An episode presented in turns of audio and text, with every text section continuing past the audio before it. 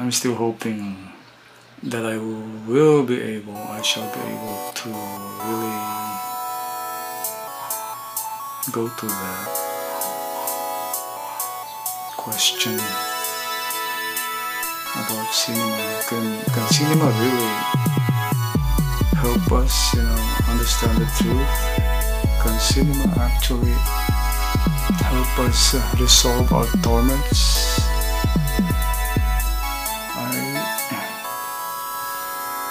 That's why I'm still making cinema. Kino Plus Ultra. I want to resolve the torment. Uh, I don't know.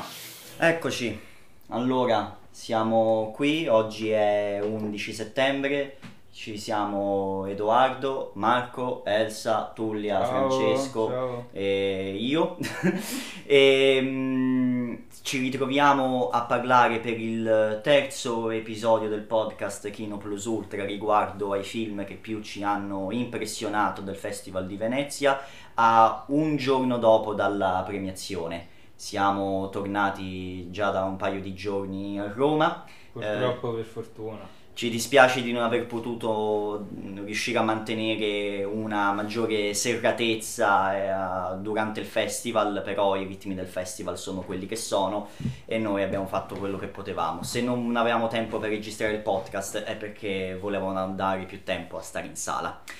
Oggi ci ritroviamo a parlare dei film eh, di Love Diaz e di Enrico Ghezzi. Sì, E Alessandro partiamo con- Gagliardo.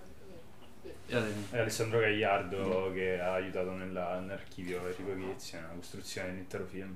Perfetto. Eh, il- Iniziamo Love Diaz. Iniziamo con Love Diaz con il film che si chiama When the Waves Are Gone. Tra l'altro tutti e due film da tre ore, forse quello di Ghezzi più 3 ore e lungo, 20, di- quello di Quello Ghezzi di 3 ore e Ghezzi 20. ancora di più e in realtà poi il film di Love Diaz un corto di Love Diaz. corto di, la- di- diciamo per gioco visto che sappiamo quanto in realtà sia un autore che si è spinto a creare pure opere ed esperienze cinematografiche che hanno raggiunto anche le 12 ore. E, mm, allora, una breve introduzione per When the Waves Are Gone. Ci ritroviamo nelle Filippine e seguiamo come protagonista, almeno mm, apparentemente all'inizio, eh, questo investigatore eh, della polizia, Hermes, il miglior investigatore di Manila, un investigatore rinomato all'interno di tutto il corpo della polizia per la sua acutezza e capacità di risolvere i casi, che si confronta con una crescente insorgenza di casi di omicidi eh, che viene fatto intendere neanche troppo velatamente che sono in realtà perpetrati dallo Stato stesso per un'intera operazione di guerra alla droga nei confronti degli spacciatori, ma come vedremo già dalle battute iniziali capiremo che anche lo stesso Hermes, per quanto sia questo investigatore rinomato, non è però allo stesso tempo una persona così pura sua, eh, nelle sue vesti più quotidiane cosa che poi, discorso della purezza e della malattia, eh, ho trovato personalmente sia qualcosa che ritorna pesantemente fra i temi del film, fino a che poi però il film avrà una biforcazione dove seguiremo in parallelo gli avvenimenti e le storie di Hermes e quella del suo ex tenente eh, generale primo, appena uscito dalla galera dopo dieci anni, finito in galera eh, in quanto poli- eh, poliziotto corrotto denunciato dallo stesso Hermes che ha atteso per dieci anni di uscire per poter compiere la sua vendetta. E da qui si sfocia questo incredibile film di Love Diaz che personalmente per me è stata l'esperienza più incredibile di tutto il festival. Io, anche prima di lasciar parlare gli altri, ci tengo a precisare che eh, malauguratamente questa per me è stata la prima esperienza con questo regista. È uno dei tanti registi, dei tanti nomi di cui sento, si sente sempre il nome riecheggiato all'interno sia di altri gruppi di appassionati, sia fra le stesse mura di casa mia, però almeno personalmente era il primo film suo che Sì, sì, vedevo. anche per me. Cioè, sempre sentito anche a Venezia perché ci tengono sempre a metterlo in selezione, Mhm. le novità di, di Love Diaz vengono sempre considerate. Sì, eh, infatti scusate, non so se l'ho detto prima, ma eh, comunque ha fatto parte della sezione fuori concorso del Sì, festival. sì. E allora, quindi come primo confronto con un regista che comunque ho sempre percepito come una sorta di montagna da superare, sia per il tipo di storie e di tematiche che portava, sia per anche lo stesso stile filmico, comunque stiamo parlando di film con eh, lunghe sequenze che possono durare svariati minuti e lunghi camera silenzi, fissa, camera, camera fissa. panoramiche al massimo. Come abbiamo detto, scherzavamo sul fatto che questo è il suo film più corto. Io ho trovato incredibile questo film perché eh, leggendo anche un po' i titoli, senza leggerli, ma vedendo un po' l'aria che girava riguardo ad altri recensori che parlavano del- di questo film come di una sorta di lotta fra bene e male, per me il film è molto peggio di questo. Secondo me questo film invece parla proprio della vittoria del male. Uh, Love Diaz ci mostra le Filippine come una terra eh, dilaniata, distrutta, dove la corruzione, eh, la morte eh, è presente in ogni angolo di strada e dove anche questa corruzione prende il sopravvento anche dal punto di vista fisico del protagonista, perché Hermes a un certo punto ehm, sa- sarà preso da una gravissima psoriasi che eh, gli prenderà metà corpo, quindi vedremo pure queste sequenze di notte con questo bianco e nero incredibili di questo personaggio che cammina con questo corpo letteralmente martoriato, eh, che cammina in queste strade sporche, eh, buie e come controparte il personaggio di primo, questo tenente che almeno personalmente per me incarnava un po' un- una figura eh, quasi ehm, demoniaca, è un, un personaggio di, un- di una neanche di una cattiveria, proprio di un ehm, di uno schifo dentro, sì, di una perversione. E, e veramente è un'esperienza che rispetto ad altri film dove magari vedendoli ero subito sicuro e, e attratto da in caso- nel, ca- nel caso di quelli che mi sono piaciuti, questo è un film che invece sono uscito dalla sala che mi ha lasciato atterrito e ho avuto bisogno di tempo prima di formare i miei pensieri, però mi sono ritrovato poi che è quello cui, eh, con cui la mia testa ritornava sempre di più. E mm, vorrei sentire un po' anche le opinioni degli altri, però personalmente è stata un'esperienza incredibile, terrificante, devastante e obbligatoria per me in questo festival. Volevo dire una cosa su quello che hai detto, che il film mi è sembrato che fino all'arrivo di primo era un...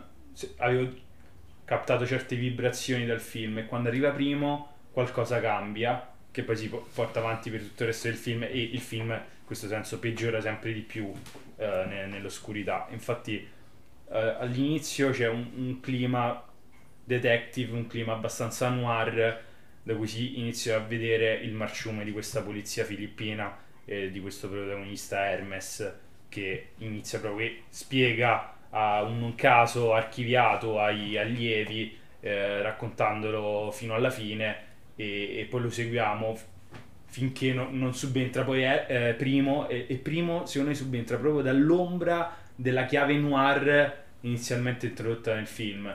Quindi tutte le scene che comprendono Primo hanno, una- hanno un qualcosa di completamente diverso da quello che mi ero immaginato mentre vedevo l'inizio del film. E quindi un qualcosa che all'inizio non, semplicemente non te lo aspetti ma poi capisci che va sempre più verso infatti sono d'accordo con te verso l'oscuro verso il, il negativo e infatti finisce il film che comunque si, si manda a quel paese l'intera l'intero stato delle Mm, Filippine Sì, sì, sì. perché si dichiara un completo degrado in cui probabilmente irreversibile degrado de- Mhm. dello stato di produzione del film e di, di ambientazione della storia. Ehm, Mm, A me una cosa che mi ha colpito tantissimo era questo interscambio anche a livello proprio di trama delle storie dei due personaggi che comunque conducevano ognuno una propria tra virgolette ricerca e, e quando uno pro- eh, portava avanti la sua ricerca interiore per salvare forse tipo la sua anima eh, completamente distrutta da forse la prigione o forse una vita intera passata a, a eh, essere il, il cacciatore dei criminali essendo il capo dei criminali quindi questo poliziotto corrotto che è primo. E mentre Hermes in quanto poliziotto sa di essere il migliore ma anche lui ha una sorta di corruzione o, o è corrotto pure lui dallo Stato Viene e dal sistema in cui fa- di cui fa parte, di cui è insegnante a nuovi eh, investigatori, in cui non insegna a corrompere, ma sa che anche loro comunque rientreranno in questo inferno eh, in cui appunto non c'è una vera legge. Quindi ognuno in se stesso conosce una legge che magari si fa da solo, quindi con la violenza sempre, anche se non- non- non- per Hermes non sembra essere la prima arma la violenza, però poi è la violenza che risolve i casi eh, alla fine di tutte le cose. Mentre Primo è uscito di prigione per tutta una buona parte non, non- non compie violenze se non eh, ponendo, eh, cioè vo- volendo ehm, eh, si fa testimone di Geova, diventa questo vuole purificare, purificare, però uccide purificando, quindi anche quella non è violenza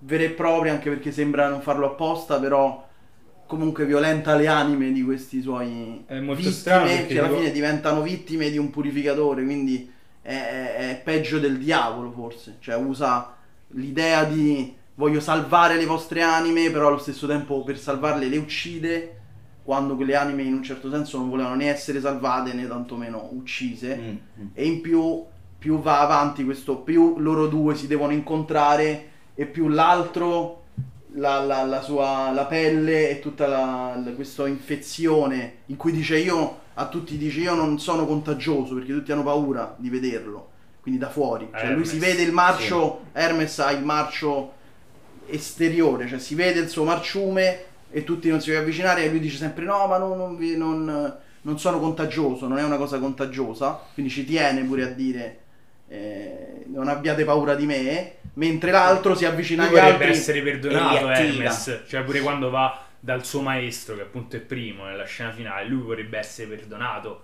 Guarda, stiamo pari, perché pure tu mi hai ammazzato mia sorella. Cioè- Cioè, nel senso, perdonami, invece primo è già in una, una sfera al, al di là dell'essere umano, è proprio qualcuno che già ha perso da tempo Mhm. e vuole solo che gli altri vengano con lui. forse torna torna Vanno da una- Dio tutti, questo Sì. Dio è il diavolo, insomma è sì non è, non è un dio buono comunque è un dio ter- terribile cioè della, della Sì, oscurità sì sì tu hai menzionato il personaggio della sorella che è un personaggio fondamentale, la sorella di Hermes, perché è l'unico forse vero compendio morale di tutto il film. Quando si incontrano la sorella è- sono anni che non lo vede, lo accusa di essere scappato e non- di non averla sostenuta durante la malattia e la morte della madre e, e nonostante appena lo riveda dopo anni lo mandi a fanculo e lui caschi a terra a causa della febbre, della spossatezza, della malattia, comunque lo accoglie in casa, pulisce le sue escoriazioni, gli porta cibo, gli, gli dà un, un letto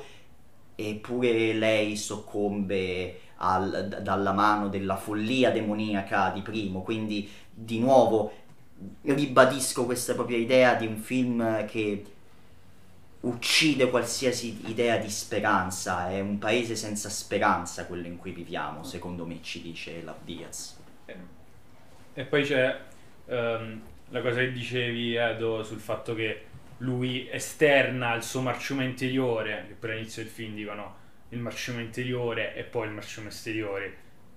Era una frase più elaborata, ma il senso era quello. Lui lo elabora da essere umano perché ha una malattia e la malattia della pelle è una cosa molto legata a- alla sfera del, del corpo. Invece Primo, che per me è un personaggio dopo dieci anni di galera e tutto, un personaggio molto più oltre, sfo- sfoga il marciume dell'intero mondo con la danza, che è qualcosa Mamma invece mia. Meno umana ma più associata già all'altro. È, un- è un- una forma di espressione molto più ehm, Sociale. intrinseca proprio in, in qualcosa di più profondo dell'essere vivente che ti mette in comunicazione chiaramente con il divino. Che è quasi c'è questa danza La sua danza. senza musica, perché il film non Sì. c'ha musica. Sì, infatti questa cosa eh, è interessante che durante tutto il film tu vedi questi personaggi che fanno questi balli da soli e, e io personalmente mi sono accorta alla fine del film che non c'era una colonna sonora, cioè perché è come se in qualche modo loro coi piedi o con, col rumore della città sembra quasi che, che ci sta un, un suono di sottofondo che dà il ritmo. E, mm, a me è piaciuto un sacco il fatto che, eh, di aver capito verso, insomma, durante il film, verso la fine, che mh, Primo, il protagonista, praticamente incarna tutto ciò che la Diaz critica delle Filippine, cioè tutto questo male, eh, questa, questa società che si basa sulla vendetta, sul, sul, insomma, su una sorta di, non mafia, però sì, diciamo, il, la vittoria proprio del, del male. E quindi, insomma, mi ha, mi ha colpito questa cosa. E poi è stato divertente vederlo dietro quasi alla Diaz, che abbiamo, ci siamo assicurati che non si abbioccasse durante queste 3 ore e 20 grande e non si è abbioccato mai, forse a differenza pure di qualcuno di noi. E io non io ho combattuto per un po'. Eh, vero. Niente, questo poi io do- sento di doverlo rivedere perché alcune cose non, non mi sono troppo chiare, però ho apprezzato, diciamo. Io invece eh, abbiamo toccato quasi tutti i punti del film, eh, credo salienti. Eh, però una cosa un po' che emergeva in questa visione non lucida comunque, o comunque un- quasi viaggio astrale, sia nell'estetica che nelle, nelle narrazioni con questi elementi Anche eh, l'estetica. sulfurei, soprattutto l'estetica, è che è un film nella narrazione quasi tutto ritualizzato.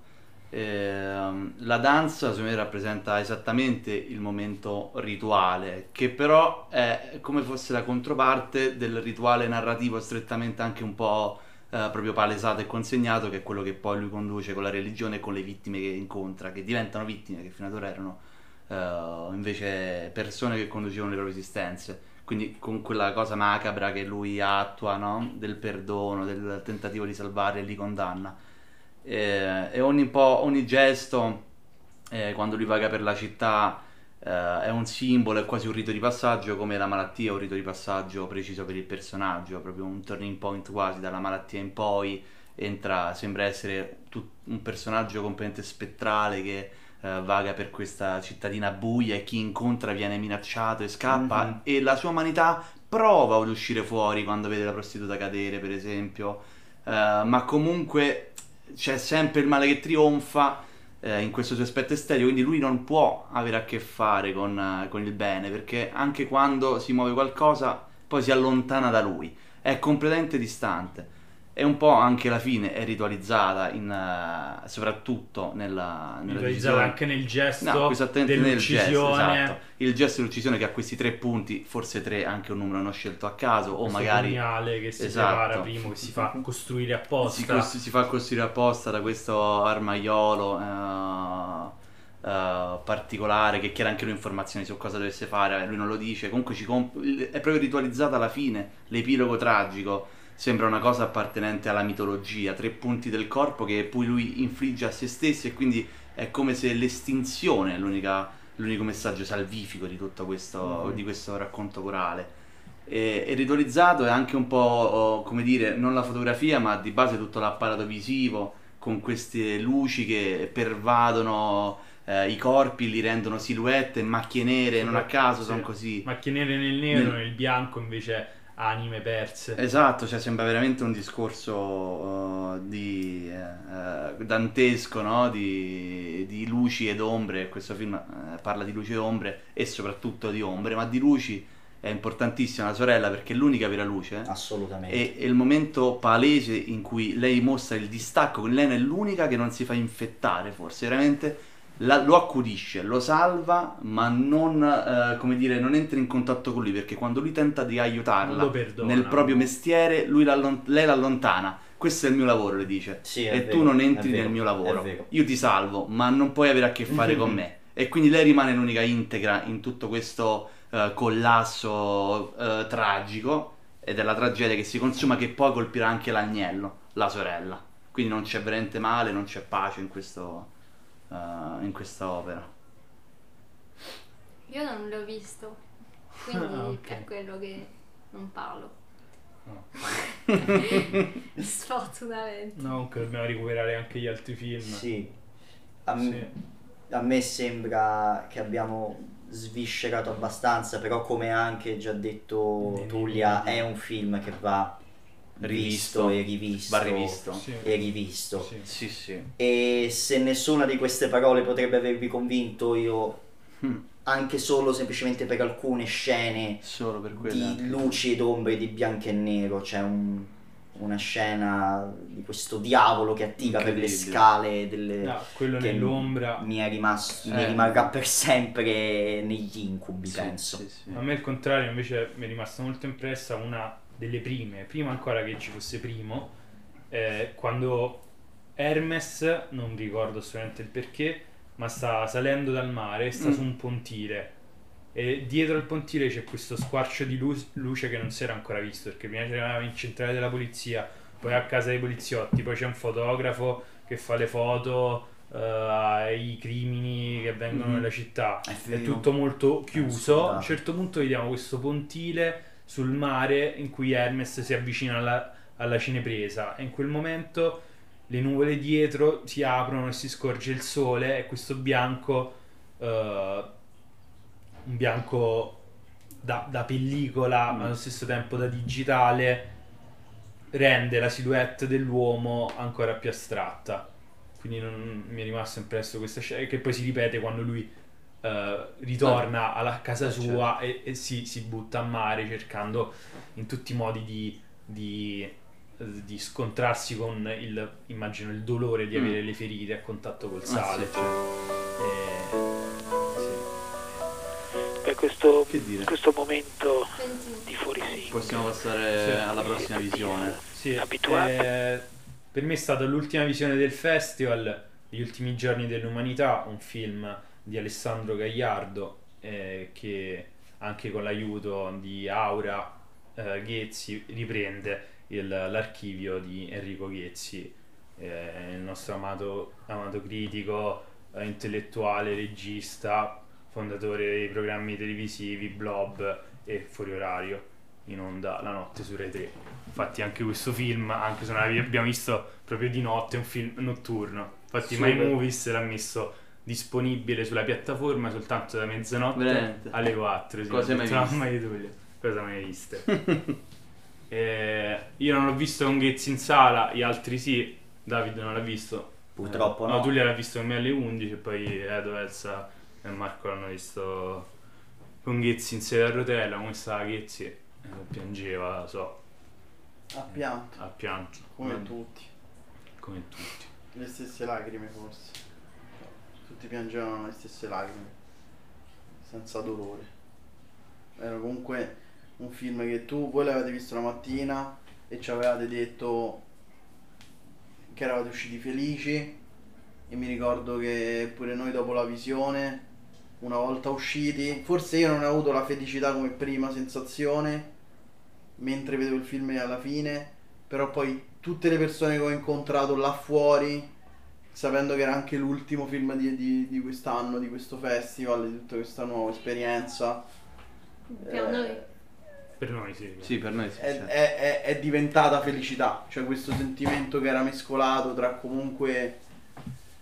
ehm, Soddisfazione personale nel vedere quel tipo di immagini. Sì, ma anche incertezza perché comunque c'è un film così mi ricorda quanto questa passione eh, è comunque una passione che va verso una cosa ignota, cioè una passione dove pure se uno costruisce eh, come Ghezzi nel suo caso, ma come altri, una carriera, una filmografia, una, una, una storia di una rivista, c'è tutto ciò che gira intorno al cinema di creativo, poi alla fine è comunque una corsa verso l'ignoto, cioè una cosa che appunto come, come è mostrata lì sono una serie di immagini che appaiono e scompaiono e dove appunto la, la- la differenza tra il vissuto e il visto Si mischia. è una- un'esplosione di un vulcano, cioè è qualcosa che anche se l'hai vista non ti sembra vero, quindi dopo, la- dopo un film che ti colpisce non sai bene dove sei, eh, dove sei stato per quel momento, poi come siamo stati con l'Af Diaz tre ore nelle Filippine, siamo tornati sul lido di Venezia,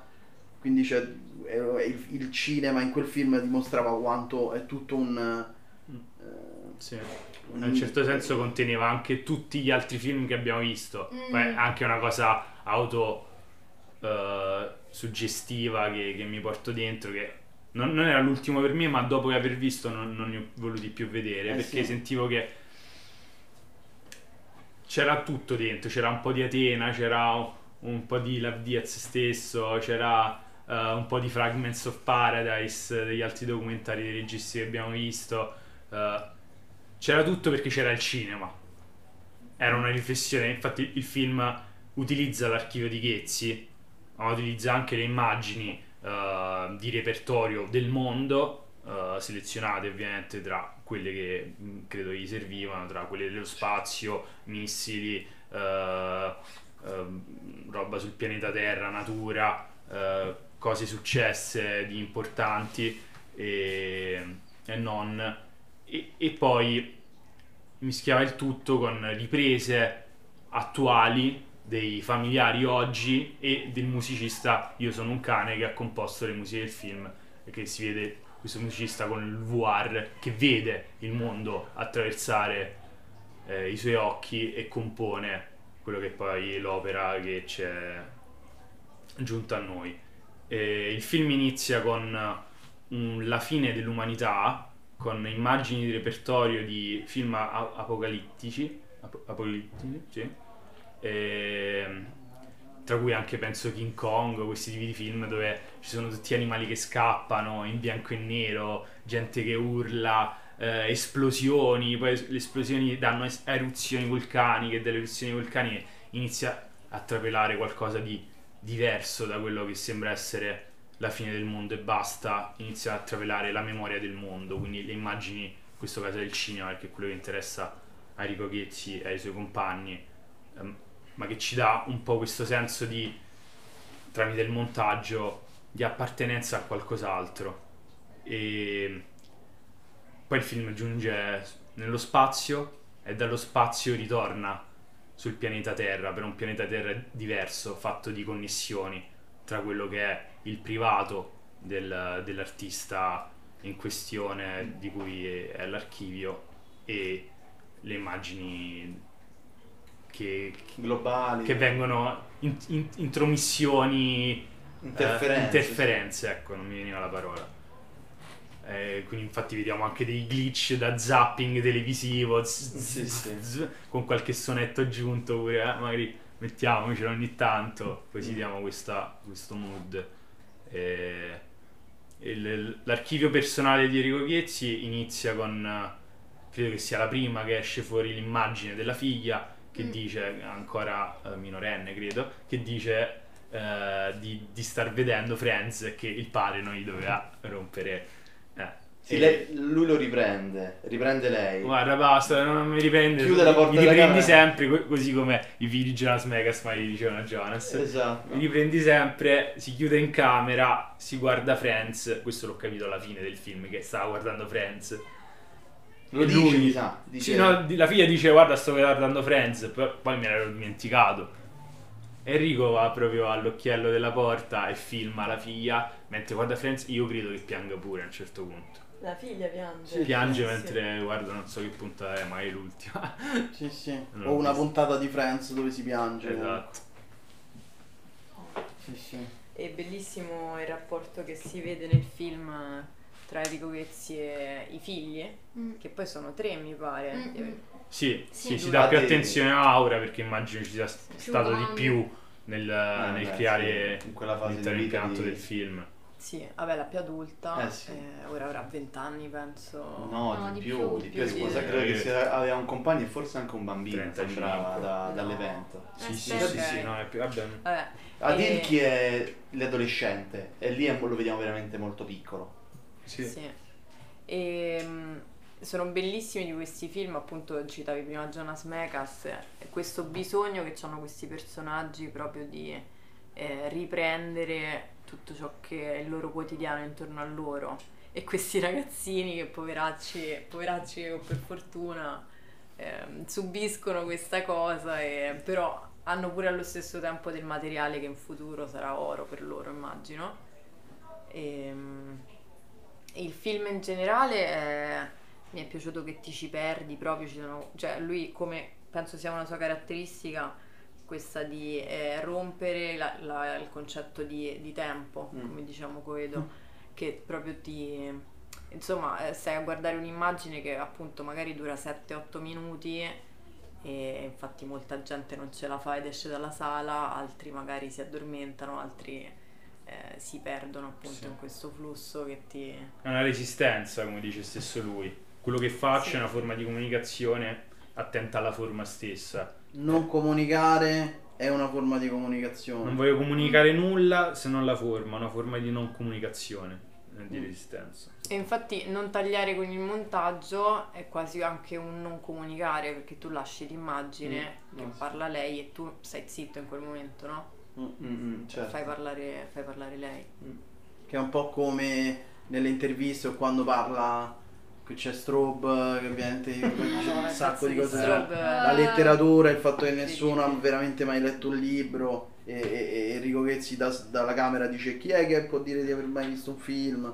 Quindi hanno questa cosa sul, sul eh, appunto visto, letto, vissuto che, che non è mai così eh, chiaro e ma neanche scontato perché poi Strobe che dice questo cioè della letteratura che Strobouillet facevano So, questi film Sì. letterali sulla libri, racconti comunque PS teatrali lettere, cioè prese alla lettera quindi di- la dice lunga. E in più anche lì sembrava come se le, cioè come poi c'era poco Enrico Ghezzi di quello di fuori orario che parla straparla fuori tempo eh, fuori sincro non c'era tanto poche parole, c'erano ma più delle massime che magari con cui percorrere li- li- la filosofia di, di Enrico Ghezzi anche perché poi ci sono un sacco di libri tra cui quello dell'acquario delle cose come si chiama l'acquario che? Eh, delle cose che mancano tipo eh, eh, che comunque la, la che televisione.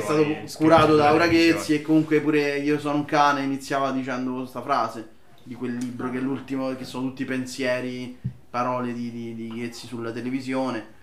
E, e pure lì sembrava quando Strobe parlava che non si riuscisse a interrompere cioè nel senso come quando adesso noi parliamo a un certo punto potremmo andare avanti forse per ore quando parliamo di una cosa che ci piace pure se stiamo dicendo qualcosa di cui non siamo fortemente convinti.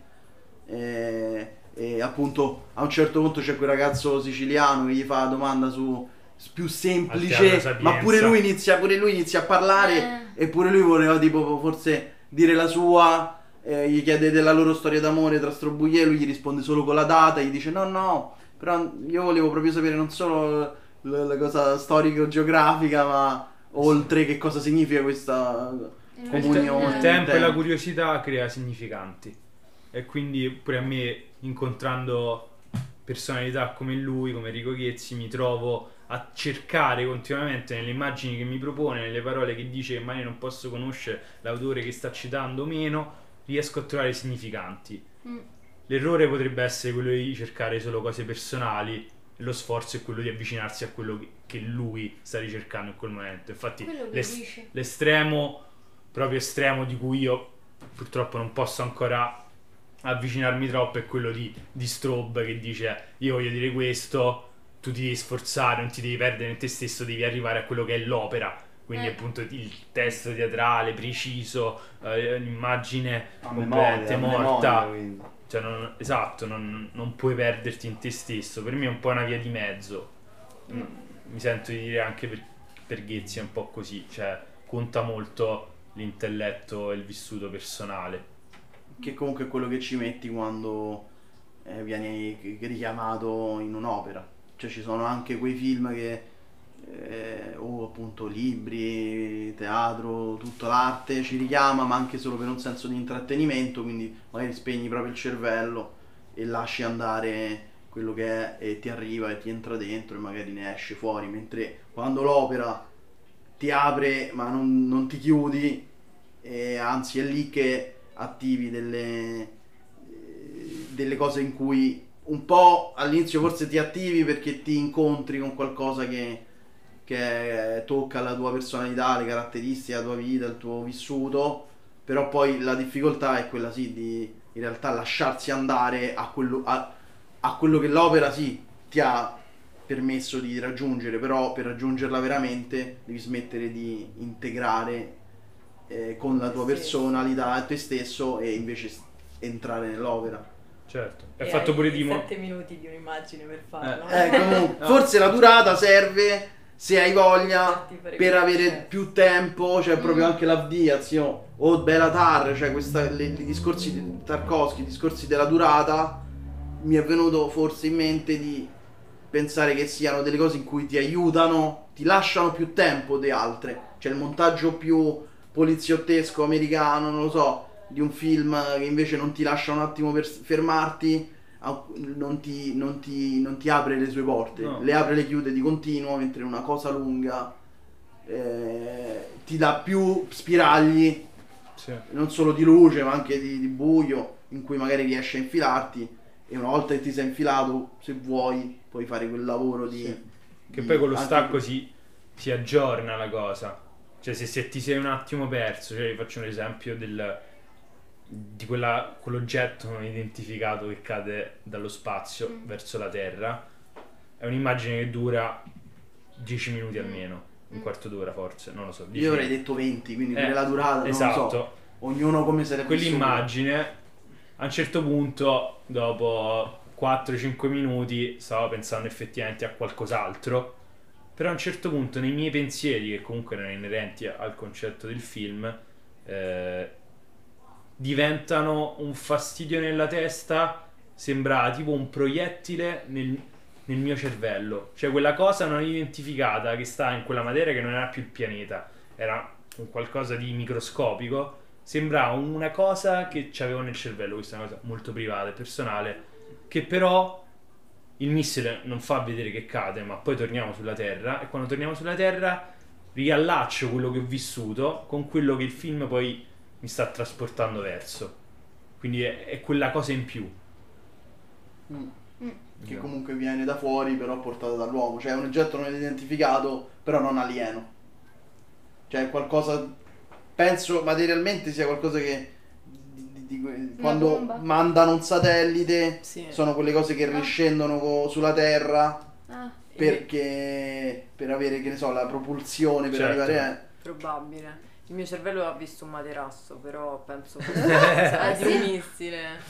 Sì, penso. Sì, sembrava essere tipo un missile, però chissà effettivamente cosa fosse. C'è pure una, una palla d'acqua che ha perso la sua forma perché non ha più un contenitore, Quello è il perché film. sta nello spazio. Quello rappresenta proprio il film, E secondo c'è il me. riflesso di quelli che stanno sorridendo e giocando con questa palla d'acqua. senza gravità.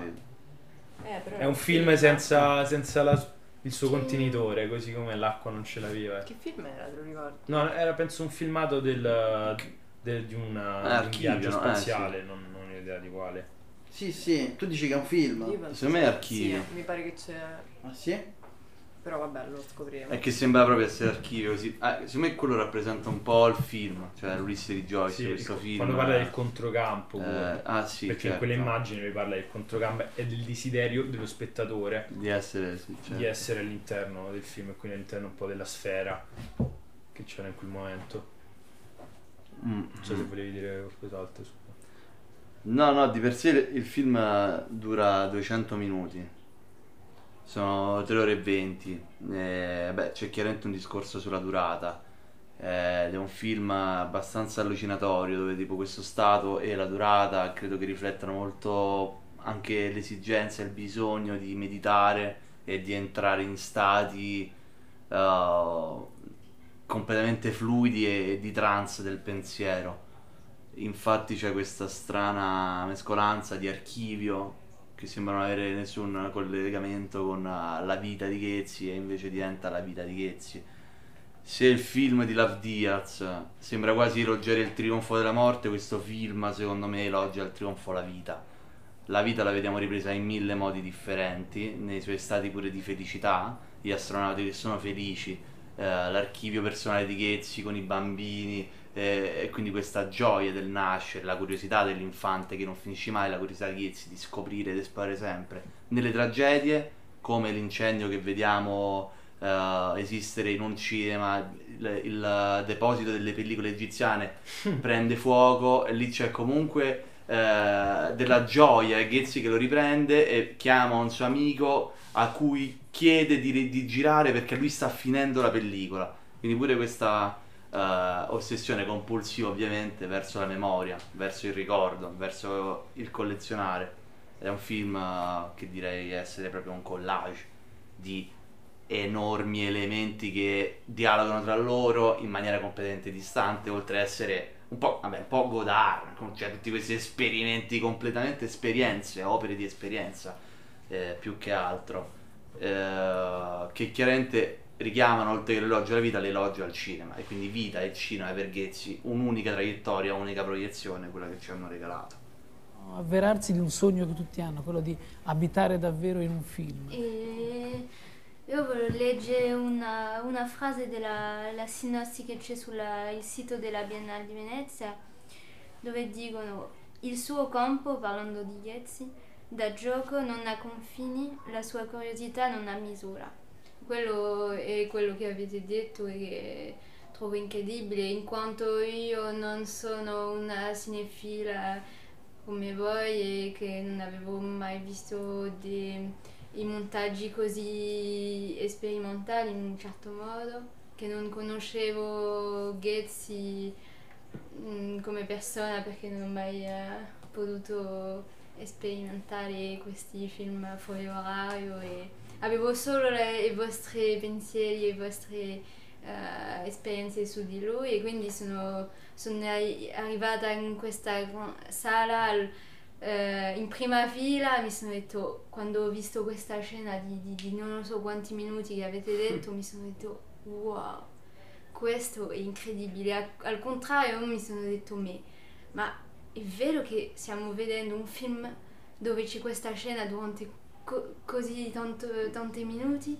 Al Venezia, in un festival, con della gente dentro, ma wow, bello il cinema, non è solo i film eh, che vedi e dopo ciao, ah, i due innamo- innamorati, mi sono detto wow, ma è, qualcosa di più di questo e, e- e dopo aver pensato questo ho sentito un vecchio dietro, dietro di me che si è alzato e ha detto ah, io ho visto abbastanza e è uscito to- tipo facendo dei rumori ho detto vaffanculo te mi ha compa- completamente Rovinato Sì, la- la- però l'estasi. dopo ho, ho ricominciato a vedere, eh, vedere questo film e mi sono detto ma, ma, ma, ma grazie perché mi ha fatto vedere delle, delle cose che non avrebbe potuto vedere eh, mai. un essere umano. Sì, no, ma tutte queste scene in questo modo può essere che, che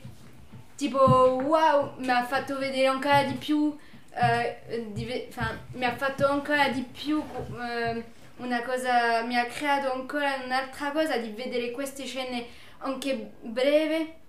In questo modo, tipo sì, eh, c'è la, la scena in cui c'è uno che parla, eh, una scena teatrale penso, Sì. in cui lui parla. Questa scena è super sì. lunga, Dialogo ma, ma in questo film, con tutte queste immagini intorno, ti, ti fa, ti fa volare, ti Sì, fa wow. Dici, ma, ma com'è Ma esiste possibile? il tempo dove Wow, sono... wow, wow, che solo bellezza, solo, solo creatività. Dici, ma Sì, oh, quel, quel dialogo Ah. su- e quello si chiama Monologo, stesso modo poi. del film di Luca Ronconi Assurdo, certo. Gli ultimi giorni dell'umanità infatti quando Wow. spunta Ah, la ecco. gente al mio spettacolo ha applaudito perché Ah. pensava fosse il finale invece è uscita quella scritta che era scritta di fuori orario Certo, immagino certo. c'era quella scritta con Sì. quel font preciso così co- Col film che cosa sta succedendo? Eh. Spettacolo Luca Roncone, tutto assurdo, Wow. Che, che dice delle cose incredibili. Che poi Mm. non so se è filmato Ghizzi, ma penso di sì. Mm. Eh, Io mi ricordo che eh, hanno Anni 90. applaudito durante la nostra eh, Proiezione. proiezione quando c'è una scena di, di- d'archivio di lui dove ha- penso ha lasciato la camera eh, tipo vicino a lui. Eh, Col c'è, bambino? sì, c'è lei che sta, eh, c'è la piccola, la, eh, la madre su un tavolo che sta facendo non so cosa e lui che sembra morto, morto, ah, sulla Ah, sedia. bellissimo. E tipo la, la- la sua figlia inizia a toccarlo. Ah, ma babà, babbo, babbo, che, che Dai succede? Enrico, non fare il coglione. Ma Basta, Enrico sempre con queste No, sciocchezze. che all'inizio, ma questa scena dura, non lo so, quan- 15 minuti Beh. e, e lui sta così, vedi, puttana, il gioco comunque ti fa anche a te È il l'esperienza. che gioco. Certo. Ti, È ti tutto un mette un, gioco. po' Ma sì. pesante comunque questo gioco e dice ma dove, dove vai questa, dove va questo gioco e alla fine la, la parola della madre ma smettila Eh, e là tutti nella sala hanno Hanno applaudito. sì perché l'umanità di questo uomo ma chi è lui? Ma è una persona incredibile enfin, c'est génial Bello che eh, smette il gioco quando sente nel- dalla voce della figlia che si sta per mettere a piangere. Sì, sì. Quello è stato il limite. tipo. Eh, ma, ma vedi ancora questo vedi che al, tipo al momento in cui lui sente che sua figlia ha il, lo minimo di, di tristezza si sveglia tipo lei fa solo e bam Mette alla Sì, prova eh. l'idea. Cioè lui Sì. è una persona che mette, Wow, mette alla alla prova le, prova. le proprie idee. Oddio, voglio fare questo. Eh, Resistenza. Un'altra cosa da dire è che eh, Francesco eh, è riuscito clandestinamente a filmare i titoli di coda e ha fatto questa cosa preziosissima perché per quanto mi riguarda io poi avendo pure dei, dei- dei problemi con l'attenzione la mia era completamente eh, distrutta e frammentata era diventata una glitch art completa quindi io ero immerso in schiaffoni cinematografici e camere a gas in senso buono di estasi proprio da etere però sono presenti tantissimi film Sì. 50 di più di 50 Uno degli cui- ultimi sogni di Kurosawa. Esatto, e qui sono di Kurosawa, Belatar con quella sfilata incredibile. tena, ho pensato. Eh, e- e c'è un bel rimando no, a- a- per la nostra esperienza festivalera ad Atena. C'è il discorso di Dreamers che avete subito riconosciuto con Michael Pitt che prende la camera, Bertolucci Dice, "Ah, sotto che gli oh, un pezzo wow, di testa. Andy Warhol stuff. wow e Sì, c'era Ghezzi nella E- sala e c'era- vicino a te. certo. Eh sì, sì, poi eh, diciamo che l'esperienza è stata, almeno la nostra, abbiamo visto il film con all'interno pure eh, un ricco entourage di cinema italiano, c'erano diverse personalità, tra le più importanti, cioè le più importanti, le più eh, note e meno, ma Stimabili. eh, stimabili non lo so perché c'era ro- eh no vabbè no, nel senso sì ma anche stimabili. Eh, no nulla. Beh c'era Gianfranco Rosi in sala tanti Ah, ok, altri così. Vabbè. beh stimabile per Tutti me. Tranne rose. fino, alla prima, fino ai primi film di Rosi. Eh, bellissimi i primi film eh, comunque Gianfranco. Eh, poi che succede? Beh insomma siamo stati travolti da queste onde che non hanno fine invece questa volta Eh, boh è stato veramente un momento colossale di immensità vera e propria, non quello di Grialese, ma di immensità vera e propria, eppure una specie di rinascita e di voglia in- nel filmare, cioè io ho avuto tantissima voglia certo. di filmare qualsiasi cosa, proprio di tornare a casa, prendere la macchina e iniziare di nuovo a filmare. Quindi veramente una cura per l'anima eh, e poi queste palpebre di Ghezzi che chissà cosa hanno visto nella vita, come, un po' come un Adriana Pra, no? come un Jonas Megas in America, un Godard in Francia, ci sono queste persone che hanno vissuto l'intera esistenza nel cinema e ce la ripropongono in questa maniera come l'hanno pure sognata forse. E quindi noi viviamo questa esperienza di simbiosi ancestrale.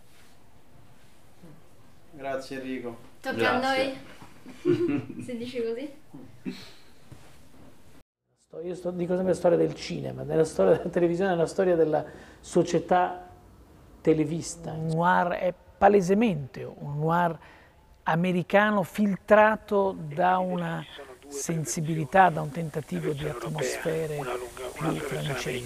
Ma del noir americano eh, ha movimenti, la vedrete, è uno dei film più, la, la forza delle spalle, una certa fisicità che poi non abbandona mai il cinema.